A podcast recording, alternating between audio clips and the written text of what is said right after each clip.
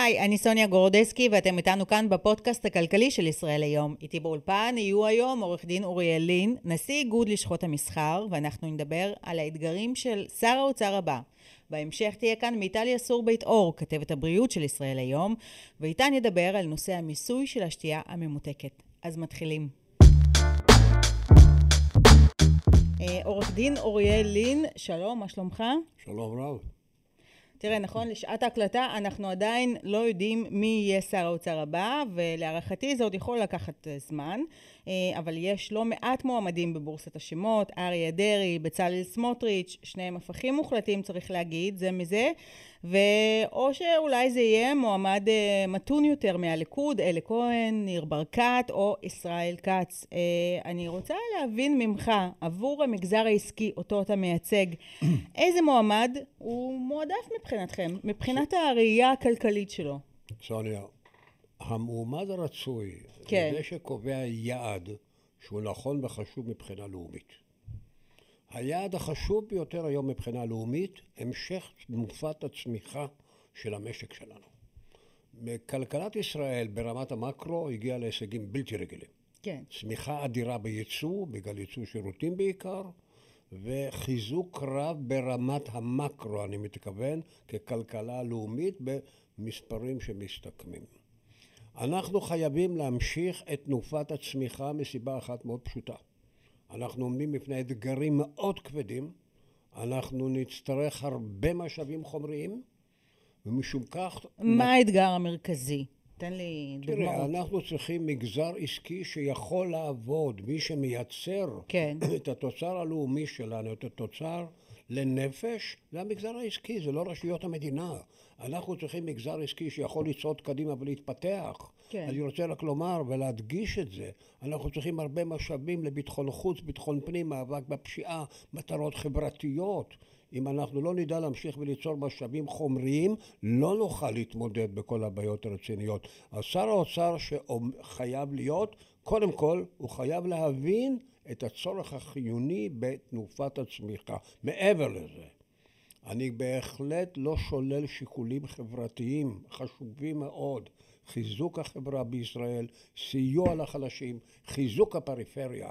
אז אנחנו צריכים לראות שר אוצר שמבין את הראייה, את הנושא הזה בראייה כוללת. כן. גם צמיחה, גם דאגה אמיתית לחברה. ולעודד עבודה, לא לעודד עצלות.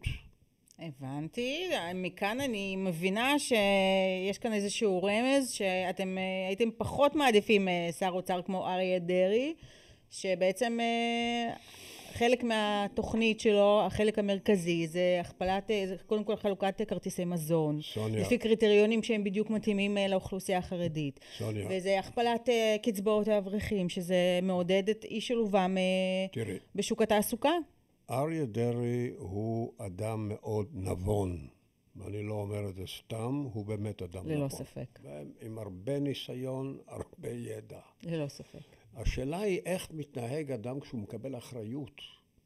איך, מה אומר אדם לפני שהוא קיבל אחריות לתפקיד? זה דבר אחד. איך הוא מתנהג לאחר מכן? זה דבר שני. אני יכול לתת לך הרבה דוגמאות של שינוי רב מאוד. שינוי בהתנהגות של אדם בתפקיד. אני מאמין שאריה דרעי, עם כל הרגישות החברתית שלו, והיא צודקת הרגישות החברתית, יבין את החשיבות גם של יעדים כלכליים מאוד גדולים, ויבין מה צריך לעשות. ככה שאני לא נכנס כרגע להעדפת אישיות א' או אישיות ב', אומר לך באופן כללי, אין אישיות שמקבלת תפקיד, כוח ואינה מפתיעה. כן. או לטובה או לרעה. בואו נדבר על המאבק ביוקר המחיה. מהם הצעדים הראשונים שהממשלה הבאה תצטרך לעשות כדי להילחם ביוקר המחיה? קודם כל הייתי אומר, לא לבטל תוכניות שכבר הוחלט על ביצוען. כמו למשל, פתיחת המשק ליבוא תחרותי. הורדת המכסים על יבוא גידולים חקלאיים. יש תוכנית ארוכה 5 שנים שתוריד מאוד את המחירים, וצריך להבין שזוהי הדרך היחידה להוריד את המחירים של מוצרים חקלאיים. ואני לא אומר חלילה לבטל הגנה לחקלאים, ההפך, אני בעד ההגנה לחקלאים, אבל לא בדרך הזו. בדרך של מכסים אתה מייקר את המוצרים לשכבות החלשות. כן. That's a problem. אוקיי. עכשיו אנחנו צריכים במערכת המיסים, מערכת מיסים יותר נוחה, יותר שלא מכבידה, ולא מערכת מיסים שהיא עצמה מאיצה את העלויות, מאיצה את האינפלציה. כן. ואני אתן לך דוגמה מאוד פשוטה, שמה אני מתכוון. להביא מחולה מסין עלה לנו בסוף 2019 $2,000. בתקופה הקשה זינק ל$15,000. מה את חושבת עשה האוצר? על התוספת הזו הוא הטיל מיסי יבוא. הוא לא נטרל את ההתייקרות, הוא הטיל גם על זהו. גם על שיעור ההתייקרות, גם על התוספת הזאת של ההתייקרות. הוא מטיל מיסים על ההתייקרות. כן, אוקיי.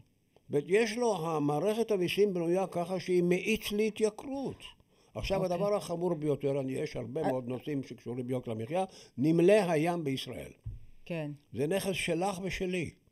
נמלי הים, עובדים בתת תפוקה, ושנבין על מה מדובר. אנחנו מייבאים לישראל בשנה $85 מיליארד, $85 מיליארד מוצרים אנחנו מביאים לישראל, כל זה מתייקר. כן. למה? כי נמלי הים לא עובדים מספיק בתחרות, לא עובדים בתפוקה מלאה, ורשות התחרות, שזו האחריות שלה, מוצאת כל מיני סיבות וגמגומים למה לא להיכנס, ולבדוק מה קורה בנמלי הים שלנו. אוקיי. אז אם אני מבינה, הצעד הראשון שאתה אומר, זה קודם כל לא לחזור אחורה, והממשלה הבאה לא צריכה לבטל את רפורמת היבוא ורפורמת החקלאות, נכון? גם לא לבטל את רפורמת הכשרות. גם לא לבטל את רפורמת הכשרות, אוקיי. כן, יש הרבה תוכניות שעשו. דברים נוספים, ככה שכבר עומדים על הפרק, וכבר אנחנו שומעים שמתוכננים להתבטל, כמו למשל המס על השתייה הממותקת, המס על החד פעמי, ואגרת גודש. אני אשמח שתתייחס גם לשלושת הנושאים האלה, אם אתה חושב שהממשלה החדשה צריכה לבטל או לא. סוניה, אני התנגדתי מלכתחילה למס על משקאות ממותקים, התנגדתי למס על מוצרים מתכלים, ואני אגיד לך למה. תראי, אני הייתי פעם הממונה על הכנסות המדינה.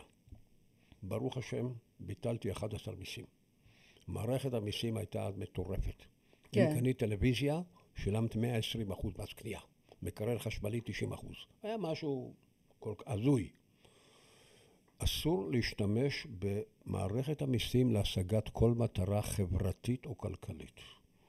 משום שאם אתה רוצה להשיג בריאות או לשפר את הבריאות, ואני בעד, ואני לא רוצה שילדים ישתו משקאות ממותקים, ואני לא רוצה שהם יאכלו עוגות עם הרבה סוכר, זו לא הדרך. אם אני מטיל על משקאות ממותקים, אחר אני אטיל גם על עוגות, ועל עוגות קרם, ועל מאפה וכדומה וכדומה, טרנספט, אין לזה סוף. אתה צריך לחנך את האדם. במקום לחנך... אבל איך אפשר לחנך? אנחנו באמת רואים שישראל... יש לנו מערכת בתי ספר, יש לנו מערכות ציבוריות, יש לנו מערכות תקשורתיות, אז במקום להיאבק בדרך הנכונה, אז עושים מהלכים שמראוותניים. אחרי כמה זמן אני רוצה להגיד לך שהמיסוי מתפוגג ההשפעה שלו, והצריכה חוזרת למה שהייתה קודם. דרך אגב, לפי מה שאתה יודע, צריכת המשקאות הממותקים ירדה או לא ירדה בשנה האחרונה? בהתחלה ירדה, ואחר כך חזרה לעלות. חזרה לעלות. כלומר, זה אומר שהציבור פשוט שילם יותר, והמשיך לצרוך את הסוכר. תראה, אני אתן לך דוגמה. לפני כמה זמן הלכו לא מהלך של מיסוי על מדבקות אדומות. כן. אמרו, כל מה שיש יותר מן הרבה נטרן או שומן רווי, וזה סוכר, אז אנחנו נעשה מדבקה אדומה. היום את תראי הרבה מוצרים שיש שתי מדבקות אדומות. כן. אפילו 3. אף אחד לא שם לב. כן. התרגלו לזה. אתה חייבים להיכנס לחינוך של הצרכן, להכניס אל הצרכן תודעה של בריאות, ומה זה בריאות? זה קשה, אני יודע, אני לא אומר שזה קל, אבל בסופו של דבר, הוא זה שיצרוך, אם אתה מנסה דרך מיסים ומדבקות להילחם, זה שטויות. אם הדבר הוא כל כך מסוכן וגרוע, אל תרשה לייצר אותו. אבל גם לייצר אותו וגם לעשות מדבקות אדומות. קצת טיפשי. בארצות הברית למשל, אוסרים לייצר מוצרים עם טרנספט, שזה נחשב לדבר הכי מסוכן שיש. אוסרים פשוט לייצר. שומן טרנס. כמו מרגרינה ובורקסים למיניהם? Exactly. בדיוק ככה, כן. זה הטרנספט, זה השומן שהרתיחו אותו וכו' וכו'. אז אנחנו בהחלט, אני חושב... מילה אחת אחרונה, אולי אגרת גודש, אתה חושב שצריך לבטל את הצעד הזה, למרות שזה עדיין לא נכנס לתוקף, ואמור להיכנס לדעתי עוד שנה לפחות. כן, אגרת הגודש זה תוכנית הזויה. הזויה. אני גר בעיר תל אביב, גם אחרים כמוני. אני נע בתוך העיר שלי. אז כשאני נע בתוך העיר שלי אני אשלם אגרת גודש? מה, אני כבר, אני לא מדבר עליי, מדבר על אנשים שנעים בתוך עירם, כן. משלמים מס ארנונה מהגבוהים יותר במדינת ישראל, עיריית תל אביב, משלמים מס על שמירה, משלמים אגרות על שלטים, ועכשיו נשלם גם מס גודש? כן. עכשיו, אם היו באים ואומרים, אנחנו נטיל מס גודש על תושבים שבאים מחוץ לעיר תל אביב, לתעיר תל אביב, זה משהו אחר. אבל זה מייצר בעיה גדולה ביחסי עבודה. נכון. כי אותם עובדים שבאים במכוניות יגידו, היי, הורדתם לי את השכר. המעסיק יידרש לשלם את זה. ככה נלחמים ביוקר המחיה.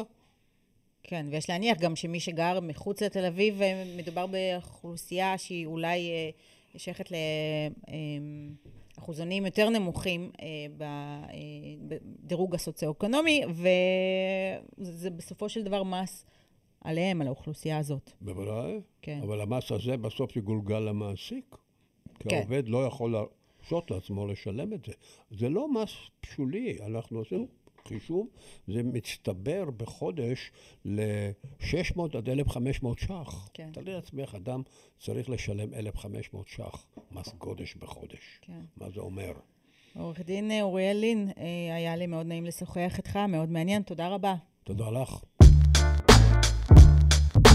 האורחת הבאה שלי היא מיטל יסעור בית אור, כתבת הבריאות של ישראל היום. היי. היי סוניה, תודה על ההזמנה. אז אנחנו כאן כדי לדבר על המיסוי על השתייה הממותקת.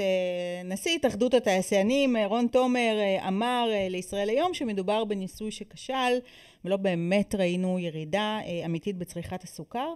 מה את חושבת על זה? אז קודם כל ברור כבר שמתחילה מלחמה ממש במשקל כבד על נושא המשקאות הקלים, ויש קונסנזוס בקרב כל המומחים, כל ארגוני הבריאות, שבעצם מיסוי על משקאות ממותקים זאת אסטרטגיה שהיא יעילה בהפחתה של צריכת משקאות מתוקים. זה מהלך שמשרד הבריאות קידם אותו, זה לא מהלך שנחת עלינו בן לילה, קדמו לו דיונים, החלטת ממשלה, דיונים בוועדת הכספים, נכון. הייתה אז הסכמה, ממושכים מאוד, כן. נכון, הייתה הסכמה מקיר לקיר, באופן סימבולי עכשיו מלאה שנה למס הזה, בעצם התחיל בדצמבר שעבר. והנתונים שיש בידי משרד הבריאות דווקא מראים על ירידה בצריכה של המשקאות האלה, ירידה של 17% בכל האוכלוסייה, וירידה אפילו יותר גדולה באוכלוסייה החרדית, ירידה של 25% בצריכה. ונזכיר שעוד לפני שהתחיל המס הזה, בעצם האוכלוסייה החרדית הייתה צרכנית כבדה יותר של משקאות ממותקים, עם הוצאה חודשית של 90 שקלים לחודש במשפחה החרדית, לעומת 65 שקלים לחודש במשפחה באוכלוסייה הכללית. הבנתי, אוקיי. מה אומרים במשרד הבריאות, הבכירים במשרד הבריאות, שאני מניחה שאת מדברת איתם, על הכוונה של הממשלה הבאה שתקום לבטל את המס הזה? העמדה המקצועית של משרד הבריאות היא ברורה, והיא תומכת במס הזה, ואפילו תומכים בעוד הרחבה ועוד אסטרטגיות נוספות, להפחית את הצריכה של מזון מעובד, של מזון מתוק, של מזון מלוח במיוחד. אבל כרגע, בגלל שהנושא הזה הפך להיות איזשהו מוקש פוליטי ממש, כרגע נמנעים מלנקוט איזושהי עמדה, או לא שמענו בעצם קולות מצד משרד הבריאות. כן שמענו את איגוד רופאי בריאות הציבור ואיזושהי קואליציה מאוד רחבה של מומחים לתזונה בריאה, ואת רופאי איגוד רופאי המשפחה, שבעצם מזהירים שהמס הזה, ביטול המס הזה, כן. יעלה בחיי אדם, יעלה בקטיעות רגליים של חולי סוכרת, יעלה פשוט בבריאות, בבריאות הציבור, בבריאות של כל הציבור, לא רק של המגזר החרדי כמובן, ולא רק של המגזר החילוני, אלא באמת יש פה עניין שהוא כללי של כולם. ואנחנו כבר מלכתחילה, המוצא הראשוני של ישראל, בעצם אנחנו נמצאים די, לפי מה שאני מבינה, בשיא הטבלה של המדינות, בעצם מבחינת צריכת הסוכר או השמנה. נכון, ישראל מובילה, נמצאת במקומות הראשונים והלא מחמיאים בשתי הקטגוריות האלה, גם בצריכת סוכר וגם בהשמנה. קצת נתונים באמת של המרכז הלאומי לבקרת מחלות במשרד הבריאות, 56% מהאוכלוסייה המבוגרת סובלת מעודף משקל או השמנה, זאת אומרת יותר מחצי מהאוכלוסייה בעצם מתמודדת עם בעיות של עודף משקל, וגם אצל ילדים הנתונים הם מאוד קשים, 1 מכל 5 ילדים בכיתה א' סובל מעודף משקל או השמנת יתר, וכשמגיעים לכיתה ז' כבר מדובר על כמעט 1 מכל 3 ילדים, 31% מילדים בגיל הזה סובלים מעודף משקל ומהשמנה, ובסקרים שנערכו לאורך השנים מצאו שחלק גדול מהילדים דיווחו שבעצם כמעט מדי יום הם שותים משקאות קלים כמקור. ממה זה נובע? זה עניין של חינוך? איך, למה זה ככה? למשל אצלי בבית שותים מים רגילים, הילדים שלי כמעט ולא מכירים שתייה ממותקת, אולי כשיוצאים למסעדה. זה עניין של, זה משהו שהוא, שחינוך יכול לעזור כאן? גם חינוך וגם מיסוי, ובאמת אחת ההמלצות, ובגלל זה זה תהליך שהביטול שלו בצורה כל כך חדה, הוא פשוט לקטוע באיבו תהליך, כי אנחנו זוכרים גם שאחרי שהתחיל המיסוי, זה לובה בקמפיינים, אנחנו זוכרים את הקמפיין של שתיית מים, בעצם אותה מדריכה במוזיאון, שהראתה כאילו איך היו נותנים לאורחים שתייה ממותקת, והילד שואל אם הם רצו להרעיל את האורחים, כאילו לייצר איזושהי נורמה חדשה, וזה תהליכים שלוקחים זמן. גם אצלי בבית, אגב, לא שותים שתייה ממותקת, אבל הנתונים הם, את יודעת, הם על השולחן.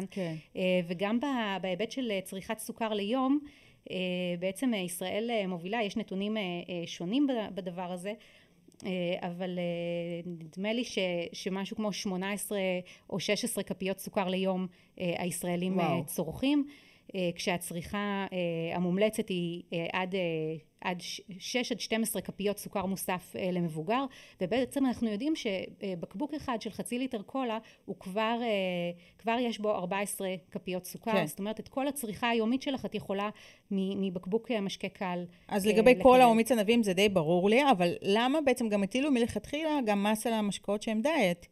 היה באמת דיון מאוד ממושך על זה בוועדת הכספים בכנסת, ובעצם יש ראיות מחקריות קצת פחותות מאשר לגבי הסוכר, אבל גם לגבי הממתיקים המלאכותיים יש כבר ראיות שהם לא תורמים לבריאות והם מזיקים, ומשרד הבריאות אמר, ובצדק, שהוא לא רוצה שתהיה נהירה של הציבור ממשקאות מתוקים למשקאות דיאט, כאשר אנחנו אולי רק עוד כמה שנים נדע באמת בצורה יותר חדה כמה הם מזיקים, אבל כבר היום יש הוכחות לגבי זה. הם רוצים שהמעבר יהיה ממשקאות ממותקים פשוט למים, להרגלי חיים בריאים יותר. תראי, לפי מה שאת אומרת ולפי הנתונים של משרד הבריאות, הייתה ירידה במהלך השנה הזאת בצריכת המשקאות הממותקים, אבל לפי הנתונים של משרד האוצר, מבחינת סך הכל גביית המיסים על השתייה הממותקת, הם עברו את התחזיות פי 3, לפי מה שאני מבינה.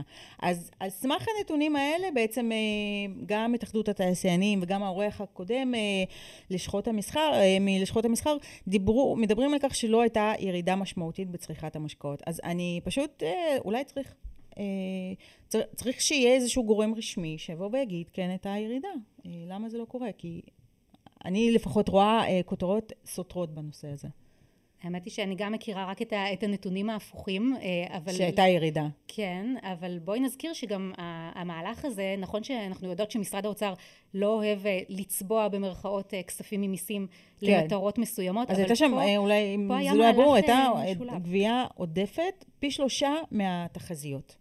זאת אומרת שהציבור המשיך לצרוך את המשקאות הממותקים ופשוט שילם יותר. אז בואי נגיד, לקחת את הכסף הזה, באמת את הגבייה העודפת ממיסים, ולהשקיע אותו בדברים נוספים שהם לטובת בריאות הציבור. כן. גם בזמנו כשהמהלך הזה התחיל, אמרו שחלק מהסכום, חלק ממש זעום, 40 מיליון שקל, אני לא חושבת שזה מספיק, כן יוקדש לקמפיינים, ובאמת לאותו תהליך של חינוך, שהוא תהליך ארוך הזמן. הוקדש באמת? יצא אז קול קורא, את יודעת, זה הכל כזה תהליכים שהם לוקחים זמן, ואנחנו רק בטווח זמן של שנה, ועוד אין ממש עשייה, אבל כן ראינו את הקמפיין שהיה, כן יצא קול קורא לקופות החולים. עשייה עוד אין, אבל המסים כבר נגבים. לקדם, כן.